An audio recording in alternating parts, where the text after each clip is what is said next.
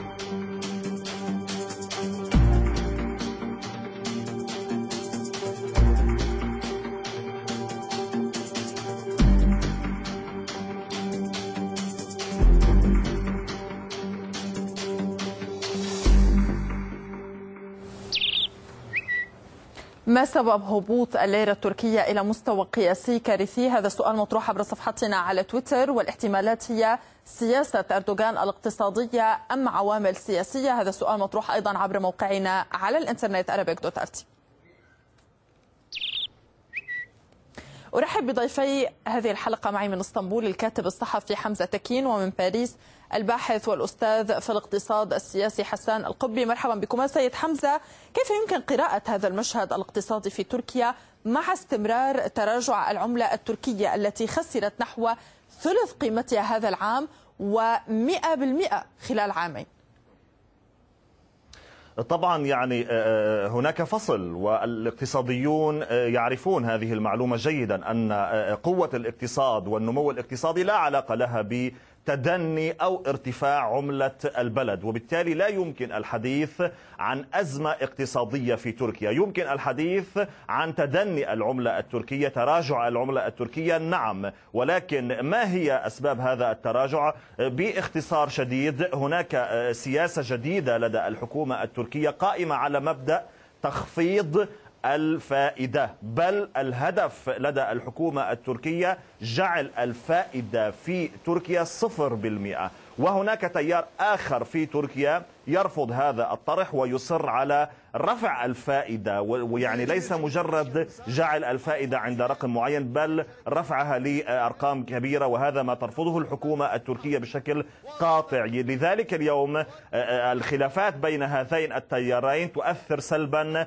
على الليرة التركية. وبالتالي ما يؤكد أن الحكومة التركية مستمرة بهذا الخيار خيال تخفيض الفائدة ما قام به كما ذكرتم البنك المركزي التركي رغم توقعات بتراجع الليرة. يعني التراجع بالليرة كان متوقع بنسبة 100% رغم ذلك أصر البنك المركزي على تخفيض الفائدة وجعلها بدل 16% 15% قبل سويعات قليلة وبالتالي تراجعت الليرة التركية. هذا سبب. والسبب الثاني والسبب الخارجي الداعم للطرف المعارض لجعل الفائدة في تركيا صفر أو منخفضة بشكل كبير. الطرف الخارجي يدعم بطبيعة الحال التوجه المعارض ل يعني خيارات الحكومة التركية الاقتصادية وبالتالي يضغط من الخارج أيضا على الليرة التركية من خلال المضاربات صحيح أن هنالك اقتصادات كبرى, كبرى مثل الصين واليابان عملتها المحلية تعتبر منخفضة قياسا بالدولار الأمريكي. لكن العامل الفارق هنا سيد حمزة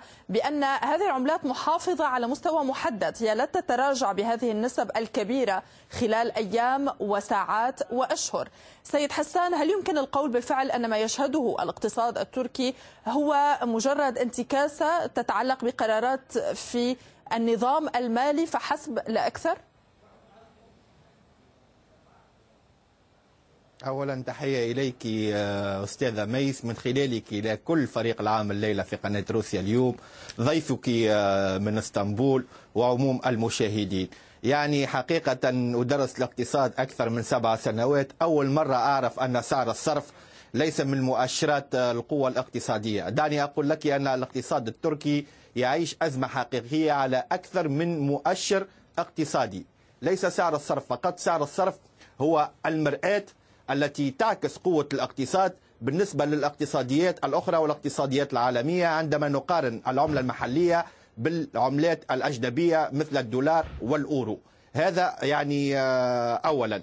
ثانيا عندما نتحدث عن الاقتصاد التركي ككل نتحدث عن ميزان ميزان الدفعات وهو مختل سلبي. نتحدث عن نسب التنمية 2019 كانت النسبة 0.9 2020 1.7 يعني بالنسبة لحجم الاقتصاد التركي نسب ضعيفة. نتحدث عن التضخم الذي هو 12% وعندما تكون نسبة التضخم برقمين نقول انفلاسيون ادو شيفر يعني تضخم برقمين يعني النسبة عالية. نتحدث عن نسبة فقر بلغت 15% أو ممكن أكثر 15% هذا بالنسبة لسنة 2019 النسبة غير متوفرة لسنة 2020 هذه أرقام البنك الدولي. ليست أرقامي وليست أرقام مرصد الأحصاء التركي. هذه أرقام البنك الدولي. لذلك نعتقد أن الأزمة الاقتصادية هي أزمة عميقة وما زاد الطين بلة هو مسألة صرف الليرة التركية التي هي في سقوط حر. يعني أونشيت ليبر في سقوط حر تتهاوى يوم بعد يوم. ممكن ملاحظون يقولون أنها قد تصل إلى دولار ب 15 ليرة. أسباب انخفاض الليرة التركية وسعر صرف الليرة التركية عديدة وعديدة سأتي جدا. إلى هذه النقطة لكن أريد أن أسأل السيد يعني حمزة هنا. حضرتك قدمت الكثير من الأرقام سيد حسان وعندما نتحدث عن الاقتصاد من المفيد أرقام البنك الدولي أن نستشهد بالأرقام سيد حمزة كيف يمكن تفسير هذا التراجع الاقتصادي على أكثر من مستوى ومؤشر؟ عالمي. لا طبعا أريد بالبداية أريد أن أؤكد على الفكرة التي بدأت بها حديثي. يعني نحن صحيح أنا لست خبيرا اقتصاديا ولكن لدينا اجتماعات شبه يومية مع خبراء اقتصاديين وهم يقولون ونسمع حتى عبر شاشات التلفزة عبر الكثير من القنوات من خبراء اقتصاديين أن قوة الاقتصاد والنمو الاقتصادي لا يتعلق بعملة البلد. يعني هناك عملات قوية في العالم في بعض الدول واقتصاديات تلك الدول ضعيف جدا ولا يوجد فيه نسبة نمو على النقطة بالنسبة للنمو. الاقتصادي في تركيا. سوف- نعم سوف- بالنسبة سوف- للنمو سوف الاقتصادي نحن نعلم أن في الربع أشرح- في الربع أعطيك من سوف اشرح. اشرح عندما الجواب. لك عندما النقطة. الوقت. تمام. فيما يتعلق بالنمو الاقتصادي نحن نعلم أن النمو الاقتصادي سجل أرقام. قياسية في الربع الأول من هذا العام 21% تقريبا. نحن نعلم أيضا أن آه، قضية العقارات ارتفعت في تركيا بيع العقارات ارتفع في تركيا خلال أكتوبر الماضي 14% نحن في تركيا تم بيع يا سيدتي الكريمة مليونين وأربعمائة ألف عقار في تركيا خلال أربعة أشهر آه، خلال آه، عشرة أشهر من بداية العام حتى الآن. وبالتالي إذا كان اقتصاد فيه أزمة, أزمة لا تأتي هذه الاستثمارات إلى اقتصاد فيه أزمة. علينا أن لا ننسى أيضا ليس فقط قضية المحارب محاربة الليرة وقضية توجهات الحكومة التركية. لا ننسى تبعات كورونا. تبعات كورونا التي أثرت على كل العالم. أثرت على الولايات المتحدة الأمريكية. أثرت على الاقتصاد الألماني. أقوى اقتصاد في أوروبا. نحن نعلم أن الاقتصاد الألماني لم يشهد نسبة تضخم فقط 4.5% منذ العام 1997 لم يشهد هذا الأمر إلا خلال الشهر الماضي. يعني الأزمة الاقتصادية عالمية إذا أردنا أن نتحدث عن أزمة اقتصادية وليس عن أزمة ليرة.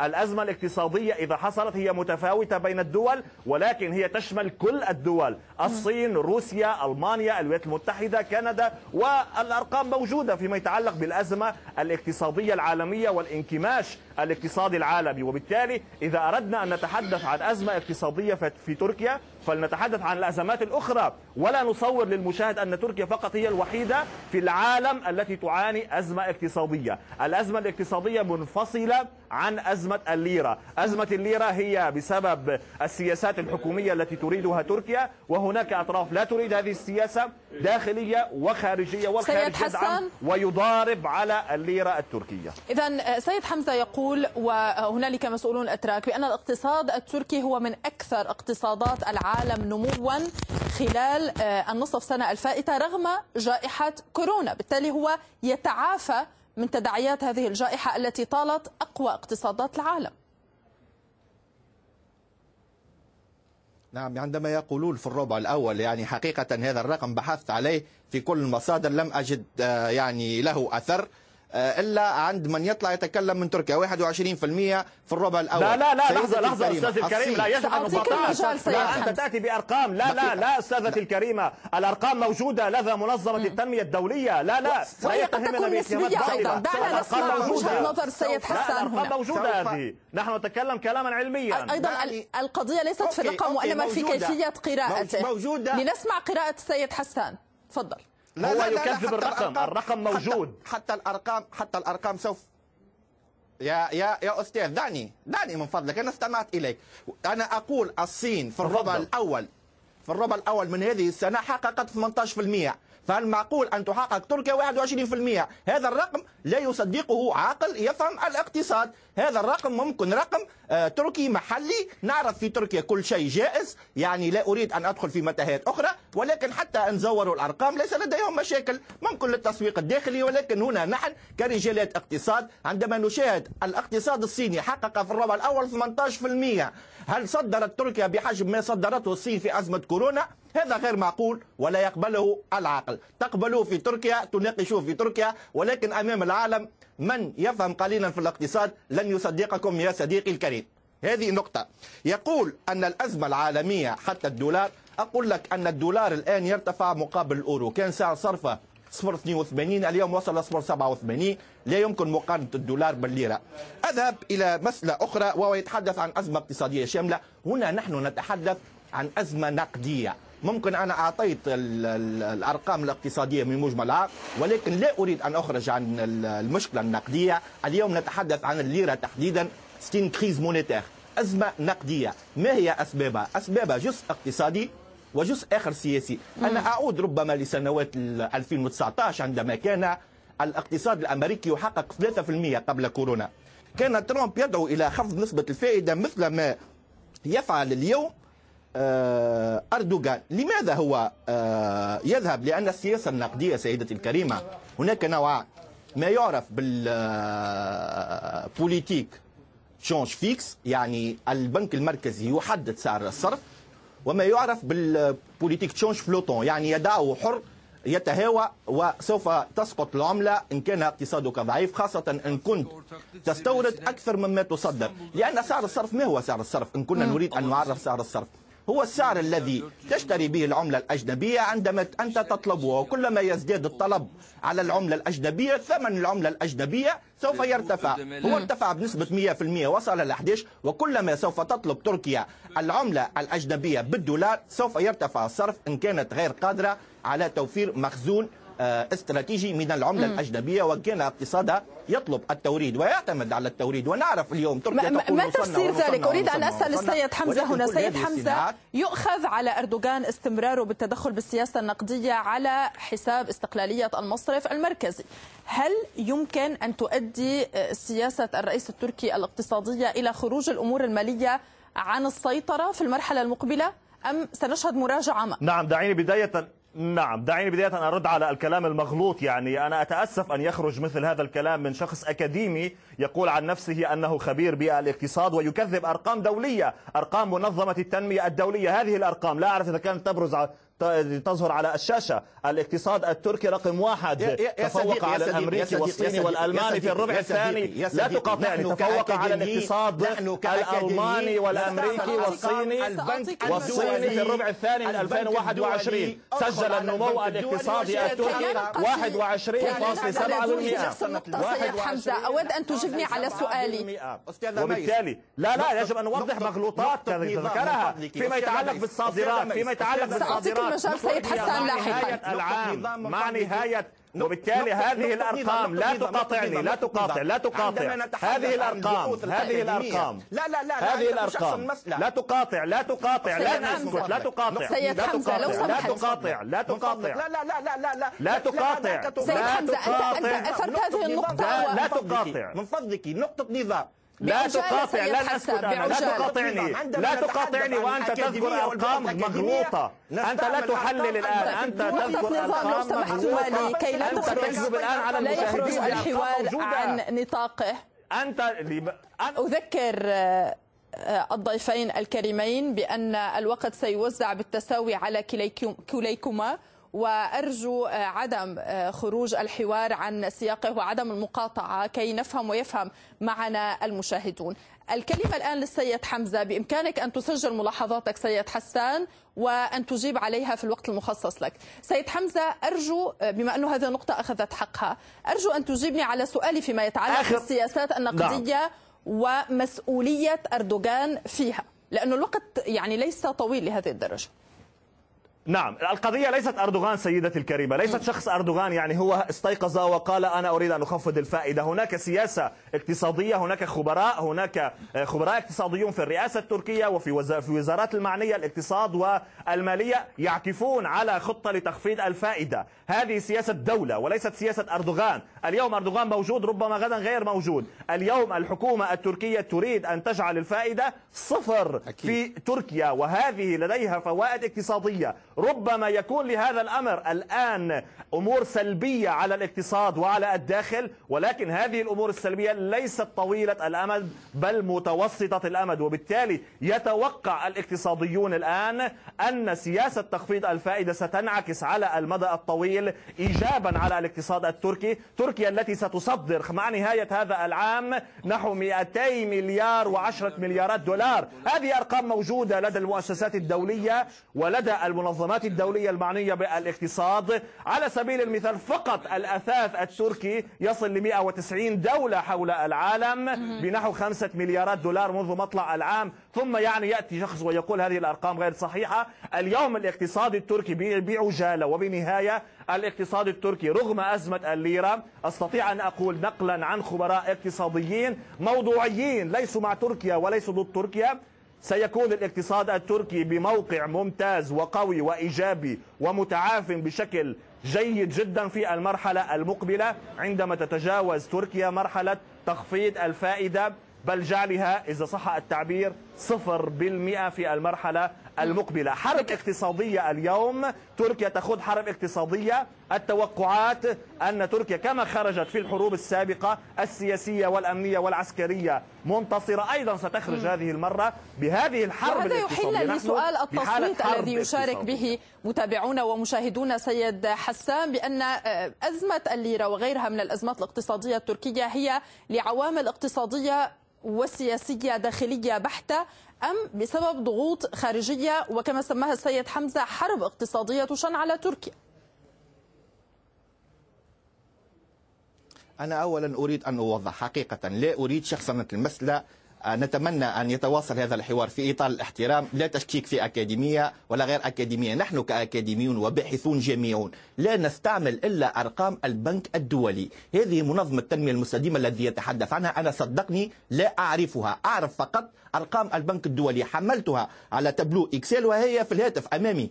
عندما يتحدث عن تركيا تصدر 210 مليار. OK تصدر 210 مليار. لا تقف عند وين الموصلين. كم تستورد تركيا؟ سيد لماذا؟ حسن لماذا؟ لماذا والسيد حمزة قدمتما وجهة نظركما وقراءتكما فيما يتعلق بالواقع الاقتصادي. أنا سألتك اليوم عن لا. الأسباب. لو سمحت كي لا نبقى في نفس النقطة. الأسباب الأسباب اقتصادية وسياسية. هناك أسباب اقتصادية وأسباب سياسية. سعر الصرف يتأثر بالاستقرار السياسي لأن عندما لا يكون لديك استقرار سياسي لن يأتيك استثمار أجنبي. آه، لن يأتيك الاستثمار الأجنبي الذي هو عامل مهم لدخول العملة الأجنبية والزيادة في في الاحتياطات من العملة الأجنبية. ومن جهة أخرى سوف يكون لك يعني هروب لرأس مال أجنبي وحتى رأس مال وطني. يعني كل ما عاشته تركيا في السنوات الأخيرة من اضطرابات سياسية آه، عندما نتحدث عن الاضطرابات السياسية وأنا عرفت أكثر من مرة محاولة الانقلاب اضطرابات سياسية ذا بيرج يعني آه، التطهير عملية التطهير الذي يقوم بها نظام العدالة والتنمية في تركيا هي مظاهر عدم الاستقرار السياسي ملاحقة آه، ملاحقة رجال الأعمال وملاحقة رجال قضاة جيش على كل المستويات هي عملية تطهير. يعني الأوضاع السياسية غير مستقرة بالمرة. في تركيا لذلك يدع هروب للرأس المال الوطني وممكن حتى هروب للمستثمر الأجنبي. أعطيك مثال. المستثمر الأجنبي الذي جاء واستثمر 100 مليون دولار مثلا في تركيا منذ خمس سنوات اليوم سوف يغادر بنصف المبلغ لأن ارتفعت 100% سوف يغادر لو قرر المغادرة سوف تكون عملية خاسرة ولن يذهب أحد إلى الاستثمار والمجاسبة في أمواله في تركيا لأن لأن في الاستثمار هناك جملة معروفة رأس المال هو جبان ولا يذهب إلا إلى الأماكن المستقرة التي يمكن أن يحقق فيها هامش ربح. سيد حمزة كيف يمكن أن تنعكس تداعيات هذا الوضع الاقتصادي على الداخل التركي وعلى شعبية أردوغان؟ وسمعنا دعوات من المعارضة بأنه على خلفية الأزمة الاقتصادية آه، هنالك دعوة لإجراء انتخابات مبكرة طبعا المعارضة ستتحرك بطبيعة الحال هذا شيء طبيعي وطبعا ستعيد المعارضة مستغلة هذا الوضع قضية المطالبة بالانتخابات المبكرة. ولكن أتى الجواب قبل قليل من أحد مسؤولي حزب العدالة والتنمية الحاكم أنه لا يوجد انتخابات مبكرة في تركيا والانتخابات ستجرى بموعدها المحدد عام 2023 وبالتالي قطع الطريق على هذه المطالبة من قبل المعارضة.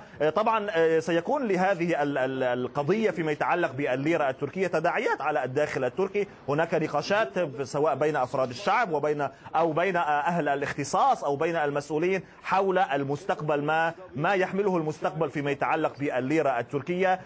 التوقعات وهنا ما يشير إليه بعض المتخصصين حقيقة بقضية الاقتصاد من يعرفون الأرقام ويعرفون المؤسسات الدولية المتعلقة بالاقتصاد يقولون إن هذه الأزمة ستكون عابرة نتيجة السياسة المدروسة لدى الحكومة التركية التي تواجه قضية الحرب على الليرة التركية والتي تعرف كيف تخفض قضية الفائدة أو نسبة الفائدة شيئا فشيئا وصولا لنسبة صفر بالمئة في المرحلة المقبلة. يعني السياسات الاقتصادية اليوم التي تضعها الحكومة التركية برأيي وبرأي بعض خبراء الاقتصاد ستكون إيجابية في المرحلة المقبلة. أنا أتكلم عن نحو ستة أو سبعة أشهر مقبلة ليس أكثر وبالتالي ستكون الحكومة التركية طبعا أو دعيني أقول حزب الحاكم سيكون مستعد للانتخابات المقبلة. ليس من المنطقي أن يذهب لانتخابات بهذا الوضع وبالتالي يخسر بعض الأصوات بعض أصوات المواطنين الذين يتأثرون بمثل هذه الأزمات. بطبيعة الحال هناك شيء اقتصادي أو حقيبة اقتصادية يخفيها أو يخبئها الحزب الحاكم أو الحكومة التركية للاقتصاد التركي إيجابا طبعا وللشعب التركي في المرحلة المقبلة بطبيعة الحال. يعني الخبراء الاقتصاديون في تركيا أو في الرئاسة أو في يعني ليسوا بهذه السذاذج يخفض سعر الفائدة وهم يعلمون أن سعر الفائدة إذا خفض سوف تقل قيمة الليرة. حول هذه النقطة يعني سيد حسن الف... المعارضة ورغم انتقادها لم تقدم برامج واضحة تجذب المواطن التركي إليها والاستطلاعات وإن كانت تشير إلى تراجع ببعض آه، الأصوات لصالح الحكومة والحزب الحاكم هي لا تشير إلى ارتفاع في الأصوات لصالح المعارضة. نعم ربما العملية لو تواصلت هكذا يتحدث عن خبايا انتخابية. دعني أقول لك أن الإنفاق العمومي للحكومة هو بنسبة 72% من آه، الناتج القومي العام في تركيا. نسبة مرتفعة تدل على شيئين تدل على آه، عدم حوكمة في المصاريف العمومية وربما عندما تكون النسب تفوت الانفاق العمومي 60% حقيقة ويمكن التحدث حتى عن فساد داخل الانفاقات العمومية. نسبة مرتفعة جدا يعني في عندما يصل الانتخابات سيرفعها إلى 80 90% هذه نقطة استفهام كذلك آه، أضعها. عندما نتحدث عن الداخل التركي 15% نسبة فقر 12% تضخم. يعني المواطن التركي حقيقة يعني ممكن الصورة التي ممكن لديها رمزية أكثر. لم يعد قادرا على أكل الموز. ويحتج على كل من يأكل الموز داخل تركيا. لماذا لا الشعب التركي قادر على أكل الموز وقادر على أكل الفواكه التي وقادر على أكل اللحمة والألقاب التي تذكرها غير صحيحة عليك أن تحترم الشعب التركي. وأنا لا أسمح لك على الهواء أن تتطاول على الشعب التركي. عليك أن تلزم أدبك عندما تتحدث عن الشعب التركي. إلزم أدبك عندما تتحدث عن الشعب التركي. ليس هنالك أي إساءة أدبك. قضية الموت. قضية الموت أستاذتي الكريمة. بلى قضية الموز قضية الموز قضية الموز فيها إشارة. قضية الموز فيها إشارة غير محترمة. عليك أن تلزم أدبك عندما تتحدث عن الشعب التركي وتكلم فقط بالاقتصاد كن خبيرا. تتعلق بتصريحات وانتقادات كانت وجهت للجانب التركي لاستقبال السوريين وهذا ما أثر على القدرة الشرائية للأتراك وتم استخدام بعض أنواع الفواكه كإشارة وجميع الناس تحدثت وجميع وسائل الإعلام تحدثت عن هذا الموضوع. لكن أنا كنت سألتك سيد حسان لأن المعارضة لم تستفد حتى الآن من كل هذه الانتقادات وهذا يعني بأنها لا تزال غير معارضة بما يكفي في الداخل التركي لسياسات حزب العدالة والتنمية من الجانب الاقتصادي حتى. سيد حمزة حضرتك ذكرت بأن الم... الحرب المع... الاقتصادية المع... على أردوغان لا, لا أكمل أكمل من فضلك. قطعني أريد أن أكمل أريد أن أكمل لا قطعني. سيد حمزة قلت حضرتك أن الحرب كلمة كانت عندي وقطعني. لا كلمة كانت عندي سأعطيك المجال. أن الحرب الاقتصادية على تركيا هي التي تتحمل المسؤولية الكبرى. طب لماذا تشن هذه الحرب إذا كانت موجودة أصلا؟ أليس بسبب آه، السياسات الخاطئة لحزب العدالة والتنمية ومحاولة اللعب على آه، النقائض التي لا يبدو أنها توصل آه، تركيا إلى ما فيه صالحها إن كان على المستوى السياسي أو الاقتصادي يعني أنا إذا سحبت من سؤالك سيدتي الكريمة كلمة خاطئة فأنا أوافقك بشكل تام. أن هذه الحرب اليوم التي تشن على الحرب الاقتصادية على تركيا متعلقة بسياسات الحكومة التركية بطبيعة الحال. لأن من يشن هذه الحرب اليوم يرى هو يرى أن هذه السياسات هي ليست خاطئة هي صحيحة لأنها صحيحة اليوم تشن الحرب على تركيا. لا يريدون اليوم لتركيا أن تتمتع بنسبة فائدة 0% وليخرج الاقتصاديون في المرحلة المقبلة أو في حلقات مقبلة معكم ويتحدثوا عن الناس. ماذا يعني صفر فائدة للاقتصاد لقوة الاقتصاد للتنمية لحركة الأموال في السوق.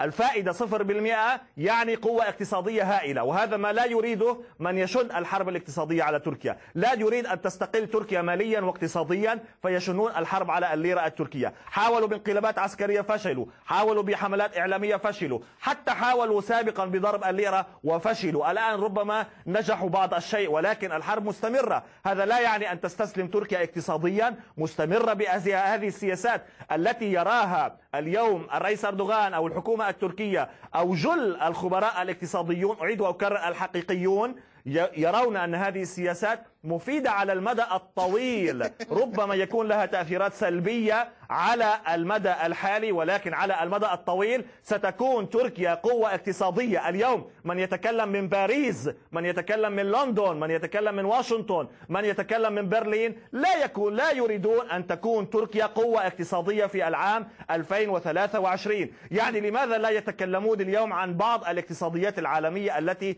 المنكمشة أو المنهارة فقط يستهدفون تركيا؟ اليوم تركيا من خلال سياساتها تحاول الاستقلالية, أن تتصدر الاقتصادات الناشئة. هل هذا ممكن سيد حسان؟ بعجالة. ردك على السيد حمزة.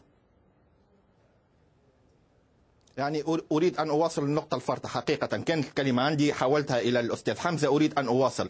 15% فقط 12% نسبة تضخم.